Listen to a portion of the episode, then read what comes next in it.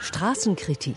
Ich bin Johanna und ich habe sehr gerne zuletzt gelesen von Iris Wolf das Buch Die Unschärfe der Welt.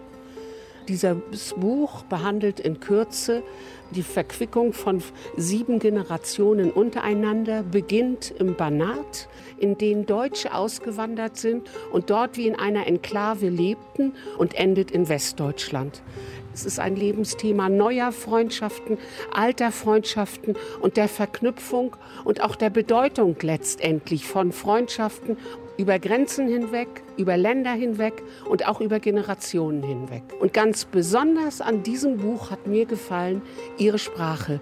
Sie erzählt diese Geschichte der verschiedenen Generationen und Geschichten auf nur, glaube ich, 200 Seiten, aber so präzise und sprachlich so toll, dass es für mich das beste Buch war, was ich in den letzten zwei Jahren gelesen habe.